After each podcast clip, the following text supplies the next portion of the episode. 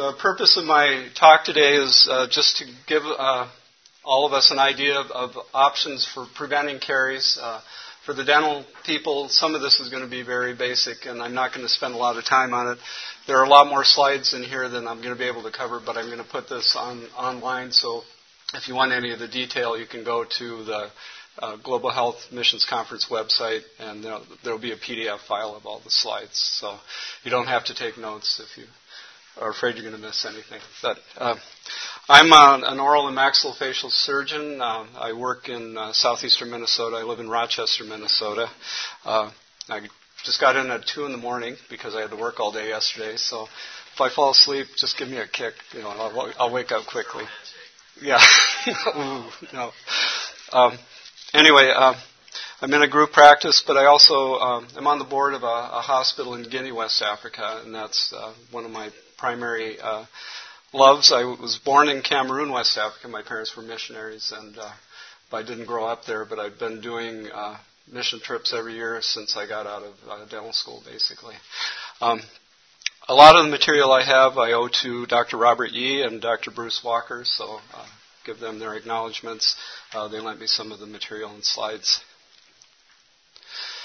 Um, first of all, what is the problem? Uh, uh, before we treat anything, we always want to have a diagnosis. And uh, the biggest problem worldwide, the most common disease is dental decay. Uh, it's the most prevalent condition affecting four, almost half of the world's population.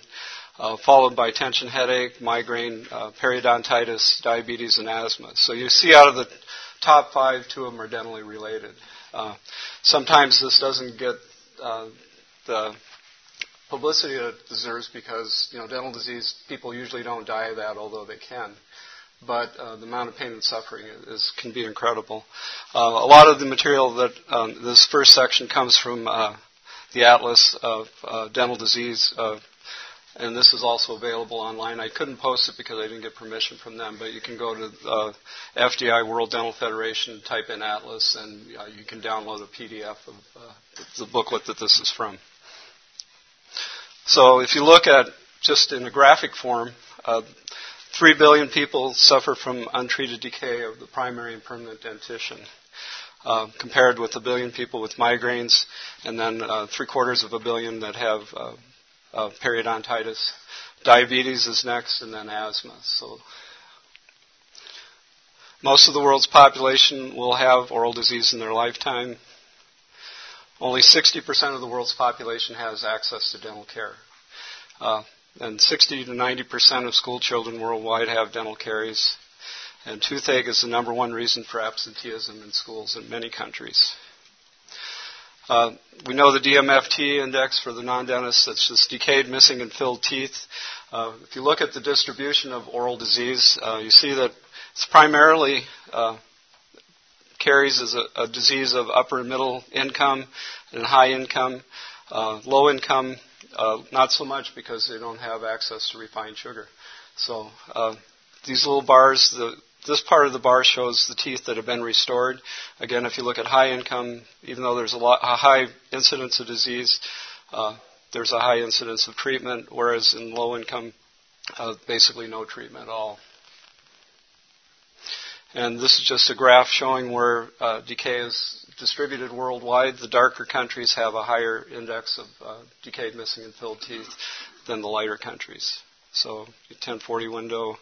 Uh, Although the burden of oral diseases is decreasing in developed countries, uh, gum disease is becoming more common uh, due to dietary and uh, health factors such as smoking and alcohol abuse.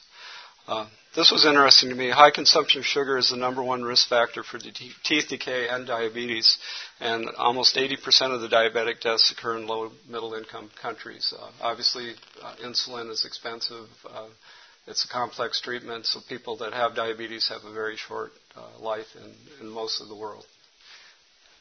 And if we look at the cost of diseases, this is from Western Europe. The amount of money spent annually on diabetes is uh, 137 billion euros, which is about 137 billion dollars. Cardiovascular disease is second, and then all dental diseases are third, and then uh, Alzheimer's and on down to And uh, again, if you look at the amount of sugar consumption uh, in the high income countries, that's why we have so, so much dental disease. If you look at Africa, the amount of dental disease is actually lower uh, on a population basis because of the uh, uh, lack of availability of refined sugar. So there are over a million qualified dentists worldwide, uh, and they can restore aesthetics, function, and a healthy dentition. But unfortunately, uh, they're all distributed uh, in uh, very unevenly. If you uh, look at some countries, they may have one dentist for 300,000 population. Uh, and again, this is a graph showing uh, the number of dental personnel per million people. so a dark country has fewer than 100 dentists or dental personnel uh, it was interesting that China and India are, are in there. Uh, I, I hadn't thought of that, but India actually produces more dentists than any other country in the world. Uh, unfortunately, they most of them migrate to uh, Western Europe, the United States, and other developed, more developed countries. Given the extent of the problem, uh, it's a major public health concern. Uh, it's the fourth, fourth, most expensive disease to treat, uh, and if uh, most of the developing countries use their health budget for treating uh, just childhood dental caries that would overwhelm their budget. So, and it's untreated in approximately uh, 2.4 billion people uh, that don't have access to dental care. Uh, it's devastating to a person's quality of life and self-perception. And the primary dental treatment offered in most of these situations is tooth extraction which is what I do, so I, I'm a very popular person when I go on short-term trips. Unfortunately, you know, I'm creating dental cripples when I do that, and uh, so the whole reason I started researching this is what what can I do in the area that I'm working to to prevent this rather than having to to treat this. Uh, if you look at Guinea, uh, where I'm primarily involved, there this is uh, 10 year old statistics, but there are approximately 60 dentists in the country, uh, which means one dentist per every 156,000 people. Uh, compare it with Greece, there's one dentist for every 623 people. Uh, so our hospital that I work at is in Mamou. Uh, most of the Ebola was down in this area. We actually didn't have a confirmed case of, of, of Ebola at our hospital, uh, so we were just on the edge of the, the hot zone. Uh, this is our modern sign. and this is our facility. Uh, we've been expanding. It started as a clinic about uh, nine years ago, and we've gradually been adding things. The dental clinic has been up and running now for two years, and we have a, a, a Guinean dentist uh, that we just hired on a trial basis, so we're going to see how he works out. But more important than treating disease, and this is something I picked up at this conference a number of years ago, Charles Fielding wrote a book called Preach and Heal, and uh, it just follows Jesus' model for uh, oral health and medical treating and preaching the gospel. Jesus wasn't either or; he was both and. Uh, Matthew 9:35 says Jesus was going about all the cities and villages, teaching in their synagogues, proclaiming the gospel of the kingdom, and healing every kind of disease and every kind of sickness. So our ultimate goal is bringing the gospel of the kingdom to as many people as possible.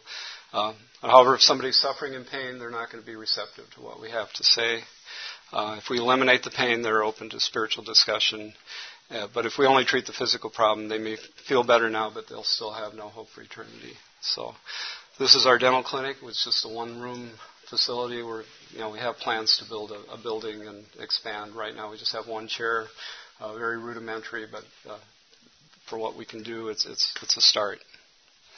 Um, but this is our hospital evangelist uh, who's been very, very uh, instrumental in reaching the uh, majority of religion people in our country. Uh, we've had hundreds of conversions, true conversions. We've had every day we do show the Jesus film on the veranda, and almost every day everybody raises their hand. But uh, actual follow up, uh, we can number in the hundreds now. So uh, God's been doing an amazing work there. Um, Dentistry 101 for the non-dentists. I'll just go through this quickly. The tooth is the hardest part of the body, uh, composed of a mineral called hydroxyapatite, uh, with a, which is mainly the enamel, and then there's a softer core, the dentin. Uh, there's baby teeth and permanent teeth. The baby teeth are pretty much gone by 16, and permanent teeth take over. Um, the etiology of dental decay and periodontitis is bacteria uh, and plaque, and plaque is just a soft, sticky layer of bacteria and their products that uh, adhere to the teeth and gums. Uh, when it combines with sugar, the plaque produces acid, the, the bacteria do, and they also produce toxins which produce gum disease. So it's basically a biofilm that's on the teeth. This is just stained. Um, the two main uh, bacteria involved are Streptococcus mutans and Lactobacillus. This is a high quality radiograph of bacteria. anyway, we all know what decay looks like. Uh, it can primarily uh, affect pits and fissures and also in between the teeth, uh, the two areas that are hard to clean. And it's a process that's caused by remineralization and demineralization of the teeth. The acid in the mouth uh, causes the teeth to soften, the calcium leaches out, the hydroxyapatite breaks down uh, at a pH of about 5.5. Our normal pH is 7. So every time we eat uh, something that has sugar in it, it decreases the pH, and then gradually the saliva uh, brushing or whatever, the pH returns to normal and the teeth remineralize. So this is an ongoing process. The more frequently you expose the mouth to sugar, the more uh, the body doesn't have a chance to recycle the, the hydroxyapatite. And so people that drink Mountain Dew all day come to my office. I take out all of their teeth and then they get dentures. Uh, if you can control uh, when you expose the teeth and the length of uh, exposure, that has a big effect as well. Uh, decay stages, once the enamel's breached, the soft dentin is, is less resistant, uh, reaches the nerve of the tooth, that's when you have a toothache. And this is a medieval, uh, what toothworm looks like inside the tooth. And if anybody's ever had a toothache, it's excruciating pain. I haven't, fortunately, but always, my patients always tell me I'd rather have a baby than be here getting this tooth extracted. So. Um, and then periodontitis, we're not going to talk about, but same etiology in that it's plaque, uh, but instead of affecting the tooth, it affects the attachment of the tooth. Uh, the body sends inflammatory mediators which cause loss of bone and uh, soft tissue, and then the tooth loosens up and is lost that way. And, and so treatment is, is actually very simple, or prevention, uh, plaque control. If we remove the biofilm, uh, we prevent decay, we prevent periodontal disease. Uh, this is a toothbrush tree in Guinea, uh, and this is uh, Dr. Joel Sayer. He's using uh, one of the toothbrushes that we picked from the tree, and it's actually a very effective means of cleaning plaque off the teeth. You chew the end of the stick, it softens up, and you can get it in interproximally, and it, it does work fairly well. And we all know how to brush our teeth, so I won't spend time on that. And then the other way to remove plaque is actually flossing. The third way is to have a hygienist take care of you every three to six months, depending on your caries, your control of plaque. Prevention of caries is actually very simple as well. Uh, we want to remove the etiologic factor, the bacteria in the plaque. Uh, we want to limit our exposure to sugars, which produce the acid. And then uh, we want to increase the host defenses, in this case, strengthen the enamel. And basically, the only means we have, besides doing sealants, uh, would be to uh, use uh, fluoride, which can be given topically or systemically. Uh, fluoride turns hydroxyapatite into fluorapatite, so it replaces uh, one of the ions in the hydroxyapatite with a fluorine atom, which is much more stronger chemical bond, which makes the tooth much harder and resistant to decalcification. Systemic forms of fluoride available are water, uh, tablets, and salt uh, topical or mouth rinses, toothpastes, gels, varnishes, and again water. So the anti-caries benefit, it slows tooth demineralization, it promotes remineralization, and it slows and stops tooth erosion by inhibiting, uh, also inhibits plaque bacteria uh, acid production. Uh, so if we look at that remineralization, demineralization chart again, it actually lowers the effective pH uh, that uh, demineralization occurs uh, so that the teeth, uh, it, it, shortens the amount of time that the teeth are, are demineralizing and then also speeds up the time that they remineralize. Uh, it's the only anti-caries agent recognized by the Food and Drug Administration. It's publicly available by uh, community water, salt, toothpaste, and oral rinses and then professional applications, which we're not going to talk about because uh, they're all pretty much cost prohibitive in, in the areas that, that we're, we're, thinking about.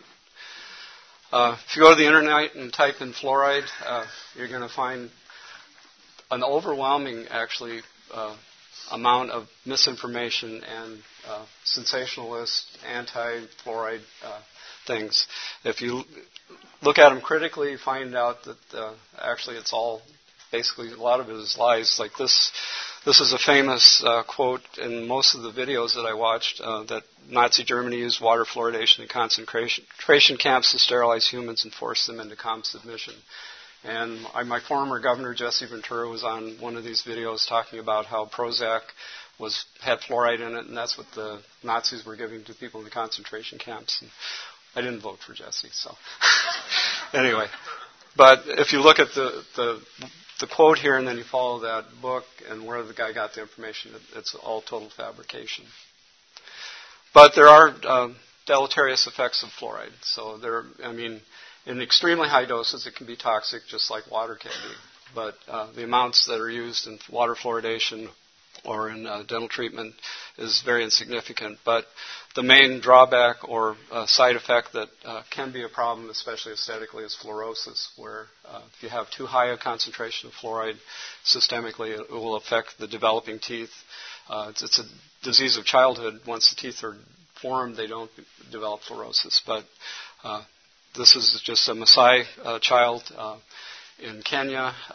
my first short-term trip to Kenya, we went to Maasai land, and we've uh, all of the local people had fluorosis. All of their teeth were rock hard.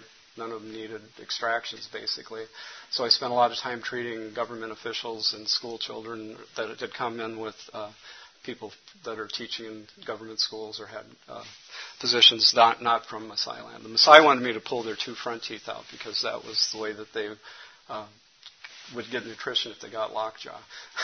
But anyway, uh, if we look worldwide at the use of fluoride, uh, our main uh, weapons are fluoride toothpaste, and you can see uh, about one and a half billion people have uh, good access to fluoride toothpaste and use it routinely. Water fluoridation, if you combine naturally level, natural levels of water with treated water, about 400 million people have fluoridated water. Salt fluoridation, about 300 million people and then fluoride rinses about 100 million, and then uh, drops and tablets and fluoridated milk are fairly insignificant. And this is probably the most helpful slide as far as if you're thinking of what can you do in the area that you're serving, uh, what will work and what won't work. Uh, it's a pretty busy slide, and I'm not going to go through all of it, but basically the longer the bar, the more effective and uh, practical the uh, intervention is. So uh, toothpaste in high income countries uh, is very suitable for implementation. It has a high evidence of strength. It's very applicable to the setting, and uh, it's very implementable. And then you go all the way down to fluoridating milk. In low and middle income countries, uh, it doesn't work because there are so many different variables that you can't control, uh, including cost factors. So basically, we'll look at these three toothpaste, water, and salt fluoridation. Uh, cost is probably going to be our biggest limiting factor in our situations that we're dealing with. Uh, you know, professionally applied dental sealants work very well, but at $21 a person, uh, you're not going to get very far in a country that has an annual budget uh, for health care very insignificant. Fluoride supplements also work. They're also very expensive. Water fluoridation, uh, for 50 cents, uh, you can fluoridate the water supply if it's a big community. Uh, at an annual cost per person of 50 cents, and then salt fluoridation, which is a factor of about 10% lower than that. So let's look at water fluoridation first. Uh, this is the United States. We have 74 million people that are on systemic uh, water systems that don't have fluoride in their water. Uh, and then there are a number of people, such as I, that are on well water. And you know, my kids all have cavities because we tried the fluoride tablets and they weren't compliant. And so their pediatric dentist hates when they come in, but uh, we tried rinses, we tried everything, but uh, it does, you know, just anecdotally, I have fillings in all my teeth because every place I lived did not have fluoridated water. So it's the CDC has recognized water fluoridation as one of the 10 great public health achievements of the 20th century. And uh, why is that? If we problem that people have, in, you know, when they look at things, sometimes is they don't have a historical perspective. But if you look back to 1945, before water was fluoridated, over 75% of the adults in the U.S. were edentulous. Uh, first molar extractions in children were routine. Three to four new cavities per year were typical in school-age children. Uh, and there was a 10% rejection of recruits for World War II because uh, the minimum was they had to have six opposing teeth. So if you take 10% of the male population applying to join the service uh, were rejected because they didn't have six teeth that were in, in function. Uh, and of, those that were accepted, 40% needed immediate dental care. So the water fluoridation benefits are obvious. Uh, we have seven years of experience now. Uh, the reduction in caries is anywhere between 18 to 40 percent, and uh, even higher in high-risk children. Uh, and then if you look at worldwide, um, these are the countries that have um, access to fluoridated water, uh, and the countries that aren't colored, uh, information is either not available or, or not uh, uh, accurate. So how did we come to the idea that we needed 0.7 to 1 per part per million uh, fluoride in the water? basically, we try and balance. This is the reduction in decay and it, it plateaus out at about you know 1.5 percent uh, versus the incidence of fluorosis. Uh, very mild fluorosis is usually not detectable unless you dry the teeth, uh, you know, in the dental chair and blow air on it. Then you can see the white white spots, so forth. Uh, so originally, uh, the recommendation was 0.7 to 1.2, depending on whether you lived in a northern climate and didn't drink a lot of water versus a southern climate. Uh, as of April 2015, that's been changed. Uh, it's now 0.7% or parts per million uh, because of the halo effect. And uh, what the halo effect is uh, is that even people that don't live in areas of fluoridated water are exposed to fluoride through drinking uh, pop that's processed in areas that have fluoride in it, or processed foods, or fluoride toothpaste, or any other source of fluoride.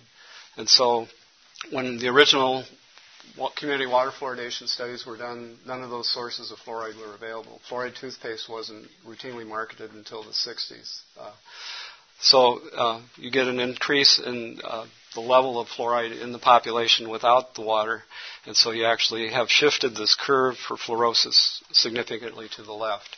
So uh, the recommendation is now 0.7 rather than 0.1 percent or parts per million.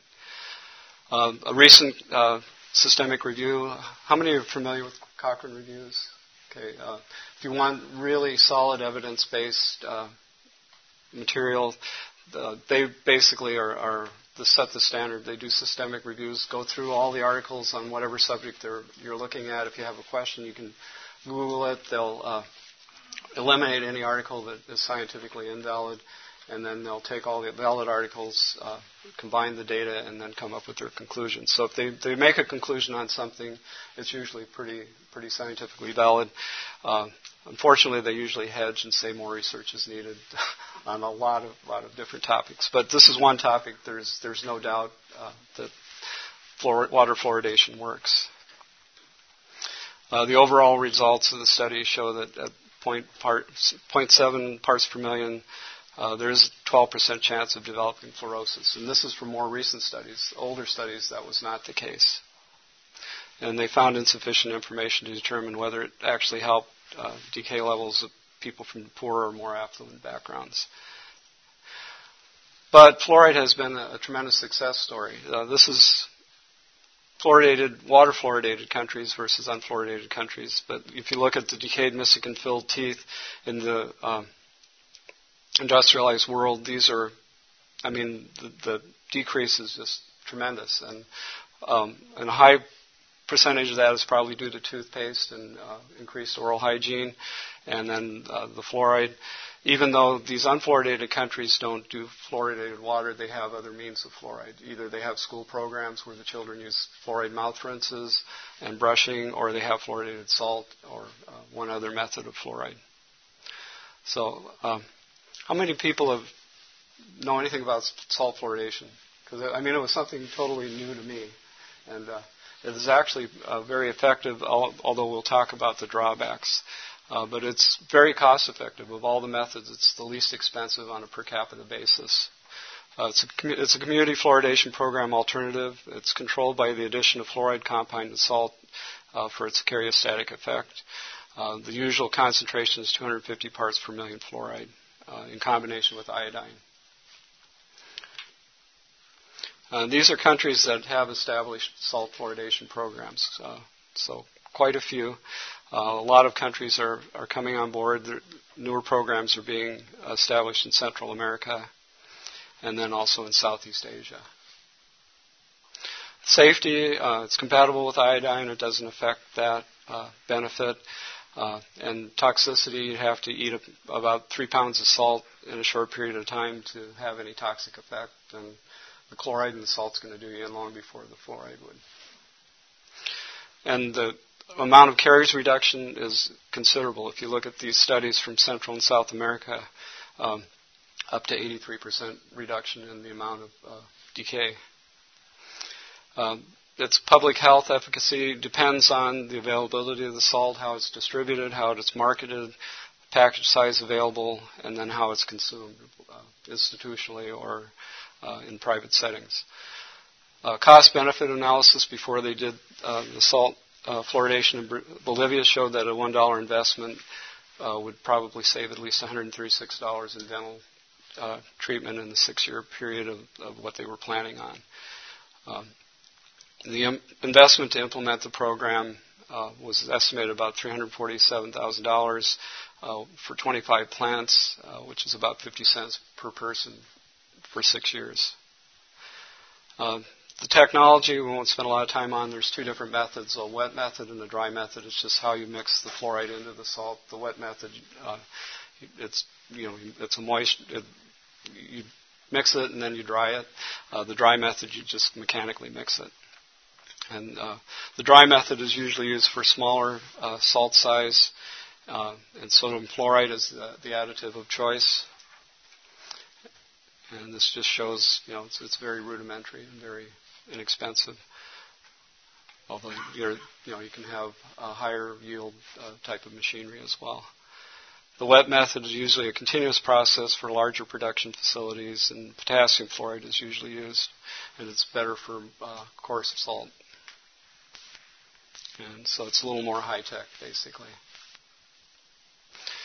So you have the crude salt goes to wholesalers, animal feeds, uh, supermarkets, wholesalers, small shops, and ultimately ends up in the consumer.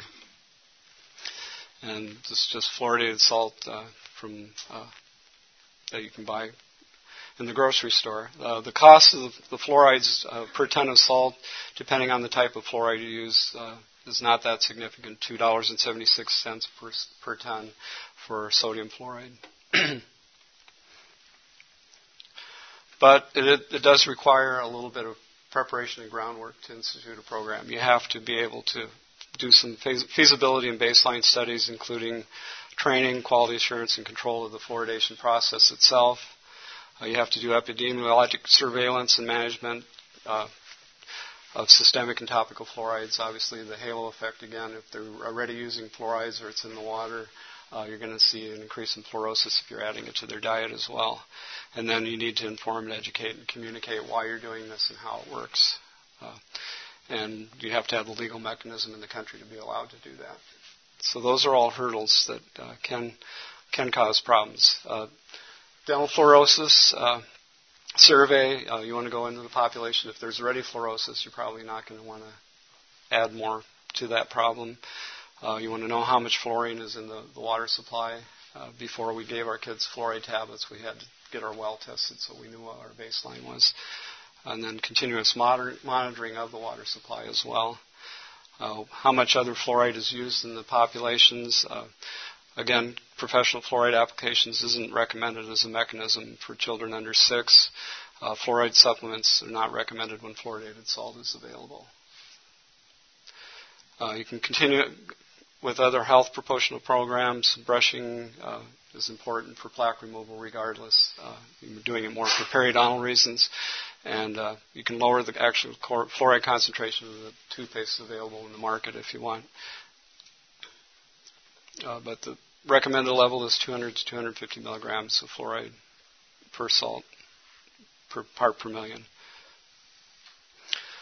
Okay, uh, now we'll move on to uh, fluoride toothpaste. Uh, that might be too much, but um, fluoride toothpaste remains the most widespread and significant form of fluoride used globally and the most rigorously evaluated uh, vehicle for fluoride use. Um, why do we use toothpaste? Decay prevention is the number one reason. Um, plaque control, secondary or primary, and then reduction of tooth sensitivity, whitening and bleaching, and freshening breath. Those would all be U.S. types of problems. You know, we talk about first world and third world problems. Uh, if you don't have teeth, you don't have to worry about uh, sensitive teeth. Uh, best toothbrushing practice, we all know this, brush twice a day. Don't rinse after brushing. Use a pea-sized amount of toothpaste. And for children under six, uh, supervise it and just use a smear. Uh, it's a $14 billion a year industry.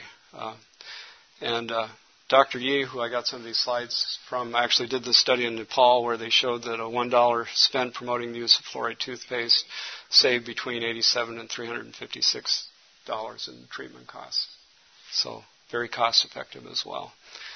Uh, you, what happens if you use non-fluoride toothpaste? It's still a benefit. You, you still reduce decay because you're removing bacteria, uh, but uh, by adding fluoride, it significantly increases that. Uh, again, another Cochrane review. They reviewed 74 studies. Uh, it was effective on permanent and deciduous teeth, 24% uh, reduction regardless of whether the water was fluoridated or not. And then it increased with higher fluoride concentrations. So factors to consider. Uh, concentration of the fluoride, how frequently it's used, whether it's supervised, whether you're rinsing afterwards, and then the bioavailability of the fluoride. You can have toothpaste with fluoride in it, but if it's not the free fluoride ion that can get incorporated into the enamel, it's not really doing you any good. And then storage, uh, again, toothpaste, the fluoride breaks down over time depending on how it's stored. So what's the most effective concentration? 500 parts per million is much less effective than 100 to 200 or 1,000 to 2,500 parts. Uh, and it increases significantly with, with the uh, increase in fluoride up to a point.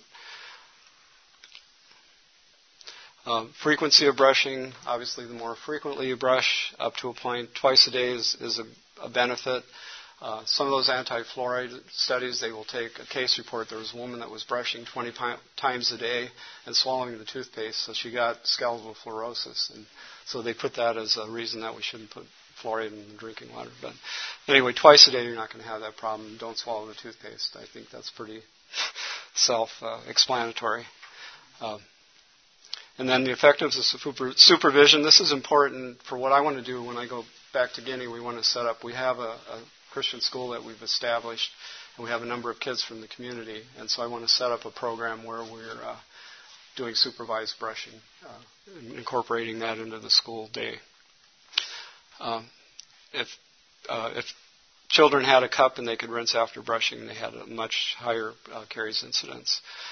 Uh, we won't spend much time on the fluoride compounds. Just know that they're uh, stannous fluoride and amine fluoride are both antimicrobial, or so- sodium fluoride and sodium monofluorophosphate are not. Uh, if you compare the efficacy of sodium fluoride, uh, they're basically the same as far as caries reduction. Um, but it has to be bioavailable, and does. There were studies that showed sometimes the fluoride will bind with, uh, especially if you use calcium. Uh, sodium fluoride uh, will bind to the calcium, and it will become non-biologic. Uh, and calcium fluoride is insoluble, therefore it doesn't adhere to the teeth. And sodium monofluorophosphate can be used with calcium. In effective storage, uh, stored at an ambient temperature uh, or air conditioning can make a big difference. Uh, about 40% of the fluoride, or up to 40%, can be lost at higher temperatures. And then this was a study that was interesting. It just showed uh, the amount of available fluoride in commercially available toothpaste in different parts of the world. Even though you had 1,000 parts per million of fluoride, uh, you only had effective free ionized uh, 92 parts per million. So there's a significant gap in uh, how much and how the toothpaste is made and how effective it's going to be for the population. Uh, so, pretty good. Uh, yeah, yeah. All the ones that we have commercially available here, I would say, are probably, you know, if they've got the ADA seal of approval, they they probably pass muster. Uh, 70% of the fluoride should be bioavailable before the end of the expiration date. Uh, usually about two years after production and uh, that's the ISO standard. But it doesn't test for the ISO standard doesn't test for how much uh, ion is actually available. But the other thing about toothpaste is that you can't use it if you can't afford it. Uh, what it, you can't use it if you can't afford to buy it. Uh, what is an affordable toothpaste? One that's available at a price that allows people to purchase it. So if you look at uh, availability of fluoride toothpaste, uh, in the days of household expenditure by the lowest 10% of the population to buy your supply of toothpaste. The United States, uh, you know, it's one tenth of one percent of your daily income is what would cost you to keep you and your supply of toothpaste. Uh, if you live in Zambia, you have to work for 30 days to be able to buy the same amount of toothpaste, and obviously that's not going to happen. Uh, so making fluoride toothpaste affordable is, is one of the big things that we need to look at in our environments. Um, some of the methods of controlling is you can control how much toothpaste is on the brush. Like that first slide I showed in the, you know, you don't need that much toothpaste. You just need a pea-sized amount, and you can control that by uh, making the uh, orifice on the, the, tube smaller so that uh, people are not going to give it a big squeeze and take out too much. Um, you can use the drop technique, and uh, fluoride toothpaste gels are very cost effective and easy to, to produce, and they are easier to use. So, uh, this is just a, a sample of what, what, some of the school programs use. Um, incredibly, a lot of governments tax toothpaste, so you have something that's a benefit to your government, and you're taxing it to uh, make it less available for people. Uh, you need local production, that brings the cost down. Packaging and efficient uses all affect how affordable they're going to be. Uh, and we all know for tooth cleaning and routinely, we should uh, start tooth cleaning after teeth erupt. Toothbrushing with smear amount of fluoride toothpaste once daily after six months, pea-sized amount after age two. Okay, um, and then this is uh, kind of a prototype of what I'd like to do where I'm working. Um, and this is all uh, from Bruce Walker. He's a dentist that uh, serves in Indonesia. Uh, he spent a number of years developing this program. Um, and it's a it's a multifaceted program. It's it's not just toothbrushing. It's also uh, decreasing intestinal worms and malnourishment. Uh, in Indonesia, tooth decay was the main reason for absenteeism in uh, West Java, where he is, about 61 percent. Uh, oral disease in Indonesian children ranked in the top 10 uh, in the world because they do have access to refined sugar. They're just ashamed of their smile. Hmm? They don't come to school because they're ashamed of their smile. No, they come, don't come to school because they're in pain and they're, oh. they can't study oh. because they can't concentrate. But yeah, if I if it was just that, that wouldn't be bad. but it, unfortunately, it's worse. Um, 44% of the population ex- lacked uh, clean water or appropriate sanitation, open, open sewers, etc. Infectious diseases, diarrhea, and upper respiratory infections were the leading cause of death for children. Uh, millions of Indonesians are infected with West Java with uh, intestinal worm infection. And my own experience in Africa with this has, has also been good. We used to go every year to uh, one area in western Kenya, and we would deworm all the school kids in a, an area of about 50 miles. And if you compared those kids with the kids you know that lived 10 miles away, uh, they were much healthier. I mean, they didn't have the distended bellies, et cetera, et cetera. And it was just a once a year warming that made a tremendous difference. Uh, anyway, they can't absorb food because of the worms, uh, and they're most vulnerable as, as, young children. And it's all due to san- sanitation. If you have open defecation, uh, poor drainage, etc. So why focus on schools, though? Uh, First, it's a place where children, parents, and community all gather together. Uh, children spend most of their time in schools. It's the ideal place to institu- institutionalize behavior. Uh, we have teachers that serve as role models. Existing school personnel can be trained. Uh, schools provide adequate manpower. Uh, daily toothbrushing with fluoride toothpaste, daily hand washing with soap, and twice a year deworming is, were the goals of this program. Uh, and then these are just uh, what they use as their epidemiology. Uh, and again, they found that uh, 1,500 parts per million fluoride was what they used rather than 1,000 in that situation because there were no other sources of fluoride, uh, including water. And it was supervised brushing. Uh, the effect of washing hands with soap on diarrhea. Uh, reduced diarrhea about 47%, just washing your hands twice a day at school. Uh, and it decreased intestinal infections and shigellosis also. Uh, the treatment increased about 20 to 50 percent of the mass of uh, worm load in each child, and the incidence decreases 50 percent or greater if it's done twice a year. So basically, you have evidence basis for interventions, uh, and this is a matter of instituting it. Uh, and then the bottom line is what does it cost? Uh, in Indonesia, uh, they have good manufacturing facilities. Uh, you can make toothpaste gel very economically soap and toothbrushes.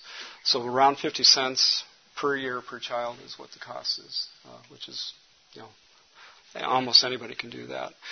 What they like to do is create a school facility where you have a hand washing and brushing station for each child, uh, for, because it paves, uh, encourages uh, good habits, highlights the importance of water and sanitation. So these are just some of the examples of the, what they set up. Uh, and that's Dr. Walker. And they've done this in, I think, about 25 schools now. And uh, recently he got called in uh, to the government, uh, and they had a, a, big celebration. This is great for uh, if you're working in a situation where you want to develop links with government officials because it makes them look good. It's a benefit for the children, uh, and it opens doors for the gospel. So because the partners are you're going to need the Department of Education, provincial leaders, local government leaders, principals and teachers, health personnel, parents, and then uh, if you need financing, you need sponsors as well. So the uh, expected outcomes were 30% reduction in diarrhea, uh, 20 30% reduction in respiratory infection, and 50% reduction in worm infections, 50% reduction in tooth decay. And that increased uh, school attendance and school performance. So um, then I'll just got two slides left. Fluoride rinses are are good. Uh, they're not economically feasible, but they do work. Uh, so that's something else to keep in your armamentarium. And then uh, it can be used in combination with topical fluorides. it's not extremely significant, and it's not something I'd use in the third world, but it is something worthwhile. So. I got enough time. Actually, I've, I've, got a short video if you want on that uh, school program. Play that, and then uh, we'll have about 15 minutes left over for questions.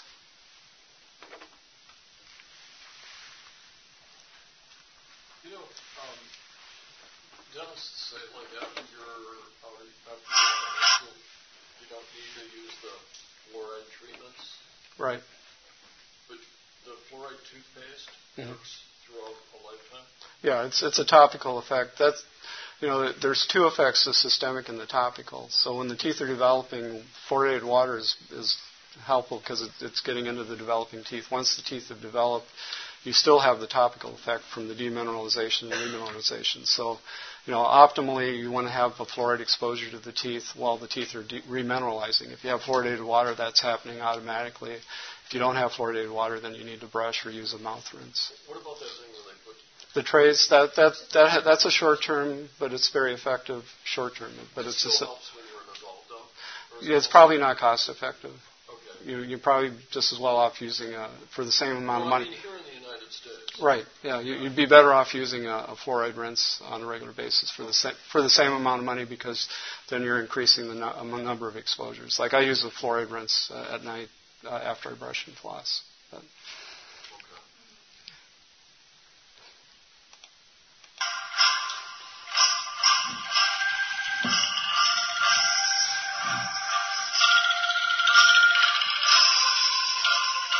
According to statistics provided by the Department of Education, the number one reason for absenteeism amongst elementary school children is toothache accounting for up to 60% of non attendance. Other significant causes for children missing school are respiratory infections, diarrhea, and intestinal parasite infections. Our Healthy Hygienic Habits program addresses these health problems with three simple solutions. Firstly, daily hand washing with soap. Secondly, daily toothbrushing with fluoride toothpaste. And thirdly, a biannual administration of deworming medication. The Partner Aid team has been training, mobilizing, and coordinating with government departments local schools, teachers, and parents in order to implement these three basic hygiene habits into the lives of elementary aged children. Nama saya Ahmad Suwardi. Saya uh, komite di SWIN Margasari ini dan ini anak saya namanya Sabila Azja. Uh, dia kelas 6 sekarang. Nah, oleh sebab itu penting bagi anak-anak itu untuk di, dilatih sehat. Nah, untuk apa namanya, untuk dia bisa melakukan kebiasaan yang sehat, itu harus mulai dari kecil sejak ini. Artinya anak-anak dari kelas sekolah dasar ini dipelajari terus menerus secara kontinu dan itu akan melahirkan sebuah kebiasaan dan kalau kebiasaan itu dilakukan dengan baik maka dia akan memberikan kontribusi terhadap uh, kesehatan tubuh secara keseluruhan. Where necessary, extra assistance and funding are given to schools so that they can construct the facilities required for daily hand washing and toothbrushing. The program has been successfully launched in the cities of Banjar and Kuningan, and using indicators from similar projects in the region, we expect there to be a 30% decrease in the number of children missing school for health related reasons.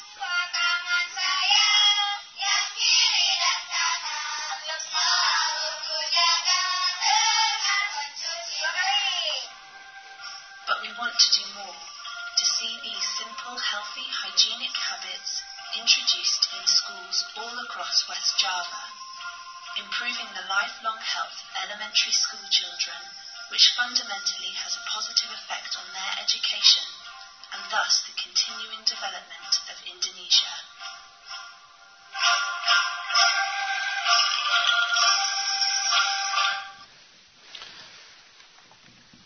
Okay, well, hopefully I've given you some ideas on things you can do to improve your situations. Uh, we still have about 10, 15 minutes for questions. Are there any programs where you can buy the toothpaste from like Walmart in bulk or something, or wholesale?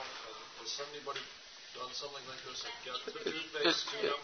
It's, it's usually more cost effective to buy it in country to find somebody there that can produce it uh, rather than importing oh, produce it. it there. Yeah, and, and I don't think there are probably any countries in the world where you can't get toothpaste.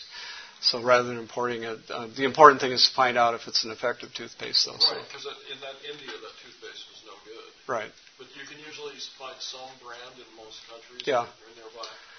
And like Kenya, uh, you have Colgate. Uh, in, in Guinea, they have a French brand that we use. But, yeah. okay. So I work with um, YWAM ships, and we go to really remote locations in um, island nations and that kind of stuff. And a lot of times they don't have they have supply ships that come maybe once every three months um, if the ocean is flat and they're able to get into the, the atolls and that kind of stuff. So what can we use in place of fluoride? Or is there because a lot of times we go and they don't have resources. They they're they're malnourished. They're trying to live off of the land, and if they don't get the imported stuff that's brought in, what what kind of stuff could we use for dental? Um, I mean, the, the question is, are there any other options besides fluoride in an area where it's not available? I mean, basic oral hygiene is about the only thing. toothbrushes or you know whatever you can can use. Yes. For the physicians that we work with, um, what level of salt? Um, I'm just thinking hypertension because we see so much more of it. Is there what's the breakoff point where they have enough salt to fluoridate their teeth, but not so much that it contributes to hypertension? Yeah, the, the 200 parts per million is kind of a balance. I mean, Obviously, the more fluoride you have, the better. But it, again, salt in and of itself is, is toxic in high doses, and it causes hypertension and uh, renal problems. So you have to kind of balance that. You don't want to increase their salt production. So the, the recommendation is based on a normal diet uh, rather than somebody that's using too much salt. And even if you use just a small amount of salt, you're still going to have a, a fairly significant benefit.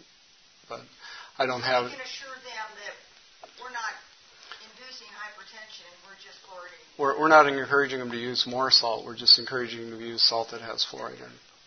Yeah. yeah. I keep hearing about different um, ways to fix dental caries or make your teeth healthy by using different honeys and oils and different things like that. Is there anything like nutritionally that you can use, or is there any um, uh, truths to those Yeah, that's not an area my I've looked at, but a lot of those things, unless there's some you know clinical controlled studies that show their benefit, um, you know, it's, it's it's hard for me to say because I don't I don't think there's any additive other than fluoride that's really been clinically tested, uh, and there's a lot of secondary market uh, over-the-counter stuff that you know may or may not be beneficial, but we just don't know because we don't ha- haven't been rigorously tested. So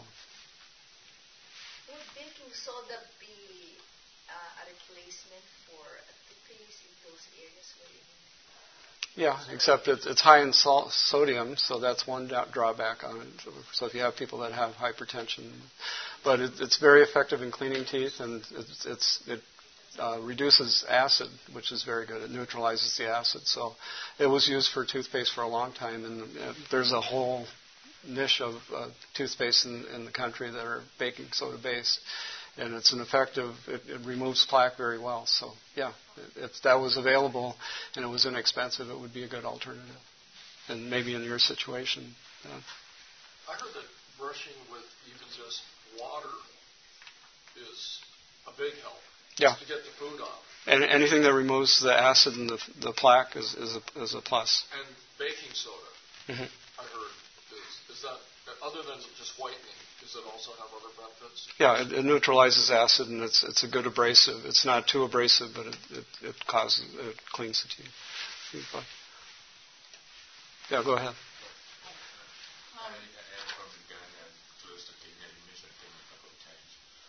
about a few questions. Um you say that uh, in the Maasai area they had a problem with uh, fluorosis. Mm-hmm. I'm wondering, is that what was causing that, and uh, I don't know if you've been to Uganda. Uh, I was just wondering if that can. Uganda, not so much. It's, it's the Rift Valley. Uh, so if you look at Kenya on the map, there's the Rift Valley extends down all the way from the Dead Sea, and the, the Rift Valley, all the water in the Rift Valley is very high in fluoride. In Uganda, you're up on the plateau, so it's probably not a significant risk.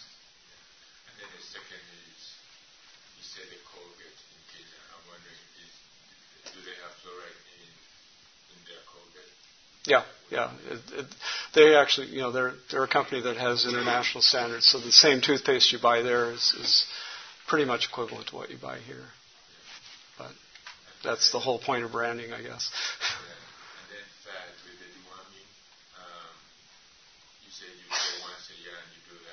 Mm. Now, can, like, are you getting the deworm, the tablets here, and how cheap is that if we want Again, you, you, can buy them there. They're very inexpensive in Kenya. We would just buy them in Nairobi, and it was less than five cents per student. For them. and unfortunately, the reason we did it once a year is because we just went once a year, but twice a year would be more effective. So, yes. Is there any cost-effective value to um, teaching people people in the country how to do the uh, uh, topical fluoride treatment every few months? Yeah, that probably not. I mean, brushing would be much more effective because the topical fluoride, if the teeth are coated with plaque, it's not, not going to help anyway. And the, the cost is probably for a, a fluoride gel is 10 times what it'll be for toothpaste. So much better off. And you, will use them more frequently. The, the fluoride gels and so forth, you use them you know intermittently. Uh, they're not going to be as effective because the more exposure you have, the, the better it works. Yes.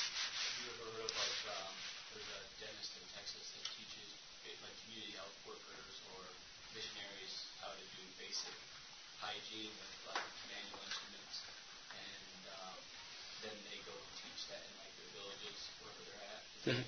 effective or good practice? Yeah, very effective. Uh, you know, the, the church here uh, has a, a, a, mission offshoot. The missions pastor had a. I don't know if you're familiar with Empower.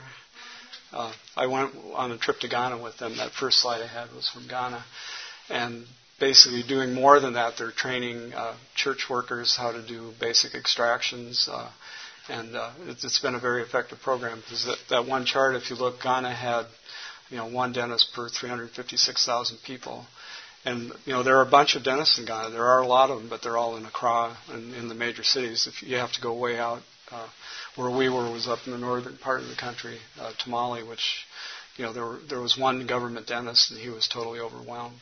So they were very happy to have have uh, people trained to do basic things. So yeah, any any kind of community health, uh, informational, educational, and hands-on things that you can do in, in situations like that. As long as the government is uh, uh goes along with it, then you have to do that part of it. But do you source your instruments and things like that in your country that you're working in, or do you take those hands? Uh, well, the way the Empower program is, is you bring part of the uh, contract that you have when you train these pastors is they buy the, the instruments. You bring them in, and then uh, they they purchase them, and so they're their instruments, and then that's their means of, of, of supporting themselves in those areas. So depends on how much what what you're doing. If you're just doing basic extractions, I think with the chair and uh, basic extraction instruments, it's maybe fifteen hundred dollars uh, you know, you can go all the way to getting a, a solar-powered handpiece and doing restorations and so forth, but that becomes quite a bit more expensive. But I mean, when I when I did my dental trips, I for just doing extractions, I put everything in a suitcase. I'd usually do two suitcases, and uh, I had everything I needed basically. And the cost of that would probably be under a thousand dollars if I bought the instruments on uh, eBay, which is what I usually do, and then I just leave them there. Yeah. Um, in the case of that situation, what would you do for sterilization of the instruments? Oh, we use pressure cookers. Yeah, but you can use cold sterilization too. It's really not sterilization; it's disinfection. But yeah. What have you found to be uh, most effective on your trips in, as far as balancing the emergency care with prevention? Um, are you doing the prevention education, or are you having someone else on the team do that? Because I know it can be kind of overwhelming, and you can, kind of get into the extraction mode uh, and kind of neglect the prevention. We, we, so yeah. What have you found to be most effective We, we would usually go to the schools and give them a, you know a 45 minute talk on oral hygiene because it it would and that that was pretty effective because you know got the kids' interest, but it, you know, you have to balance it. I mean, uh, either you can spend all of your time just doing extractions and not interacting with anybody and not really making a difference. What I prefer to do is to have somebody that I'm working with that I'm training and I let them do the work. I mean, the Empower program, it was hard for me because we weren't allowed to, to do any extractions. It, it was had to be people that were training because, you know, my tendency is I'm just going to jump in because, you know, this guy's not doing it right. Let me show him how to do it. But you don't learn by watching; you learn by doing. So, uh, the answer to the question is, yeah, do do as much teaching as you can, because you're going to be gone, and they're they know the culture, they know the people, they know the language. So, uh, you know, you want to have a long-term impact. Do you just do extractions when you go? I do because that's all I do. Okay. Yeah. Is it like how? Yeah. How feasible is it to do like any? I, I don't know restorative work or anything. That's not possible, really. To do what? Like res- restorative work. Oh no, our, our dental clinic in Guinea has. Uh, you know, I, I sent over a couple dental chairs, and we have high-speed hand pieces, and uh, yeah, no, it's very feasible to do that. Few people can afford it. Our our whole goal the, that hospital is to be self-sustaining, so we charge enough that we can replace the amalgam or the composite, uh, and we can usually get those fairly inexpensively. But uh, I, I'm trying to be as less hands-on as I possibly can because I want the dentist there to be in charge and empower him to do what he can do. Uh, so yeah, that's we just uh, put up a couple units, and uh, we're just wait, we, we're doing cold dip processing because that's about the only feasible way to do it. I, I went to Cameroon last summer because uh, they have a very well developed dental program, and I wanted to see how they do it to see what I could do to improve what we were doing. So that was very helpful. Yeah. Uh, I'm a nurse and I've been doing uh, medical deformation for the last 10 years. Mm-hmm. And uh, at the beginning, I was a nurse. Now I'm more of a dental hygienist. Mm-hmm. And my uh, in my observation is like in, in, my own country, we do a lot of extractions, and um, we have a lot of um, healthcare workers and underutilized. Mm-hmm. And it, my thought is like, how can I build a dental hygiene school in my country and like produce like at least 10 a year and spread them out, you know, into the villages because it's uh, uh, I lost all my teeth when I was a little girl, and I'm still saving my implant right now. And I talked to my dent, the dental government dental workers, uh, the dentists that I work with, and I told them that I was a little girl. This happened to me because there was no dental education. I came back here as a dental, as a missionary nurse now, and the situation is the same. Mm-hmm. And I told them I was so frustrated with you. Mm-hmm. And my thought is like, what are you doing? Because now I came back, and the situation is the same. Yeah. Well, it, the, the, my question, I think, is like uh, the dental association uh, worldwide. Uh, what are we doing? Yeah, and it, it, it, starts with the government. It's not a priority. So first you have to educate them to the benefit, and then you know it's, it's basically up to each one of us to to do what we can to start programs. Uh, and it takes a lot of work. I mean, to implement that toothbrushing program in the school, that was a five-year project. Uh, portion of the islands I've been to. I, was there for three months, exporting communities. Some some of the schools are implementing what you have shown, mm. but not all of them. No. So I don't think the, the government is really cooperating. No. And it's just the, the brushing of the teeth, but there's nothing like the warming. Mm-hmm. The hand sanitation is not as much as uh, practice. But I saw that, you know, um, the brushing. Uh, what we did is, uh, at the beginning, I was I went to a, a community and I was given 1,200 kids in front of me. One school, 2,000. And how can I teach and then I said, I cannot do this. So they give me to uh, 369 kids mm-hmm. in one school. So when the team comes, we went to different communities. The team come, came from Chicago, Chicago based. And I asked them to go um, classroom by classroom by classroom. And I invited the kids, mm-hmm. you know, the dental hygienists, uh, the dentists, the US trained dentists, go room by room by room and I ship uh, thousands of toothbrushes, thousands of toothpaste, uh, because it's very expensive back home. Yeah. But when I ran out, I told them to use baking soda yeah. salt because I yeah. had no other options. Just to share you, you know what it we're works. doing. And when we do dental extraction, we have a, a regular chair, mm-hmm. and the chair is uh, at the back of uh, a tree, mm-hmm. and we have a little bucket that's covered with sand. That's where they speak. Yeah. That, if, uh, that one slide I had, we made our own chairs out of two by four. Yeah, yeah if you need to go, we're, we're, we're done. But uh, I was just going to say, you know, the government, you need the government approval, but if we can do things through the church and through the, uh, the existing uh, church organization, that's a much better witness than setting up a government program. Yeah. Yeah.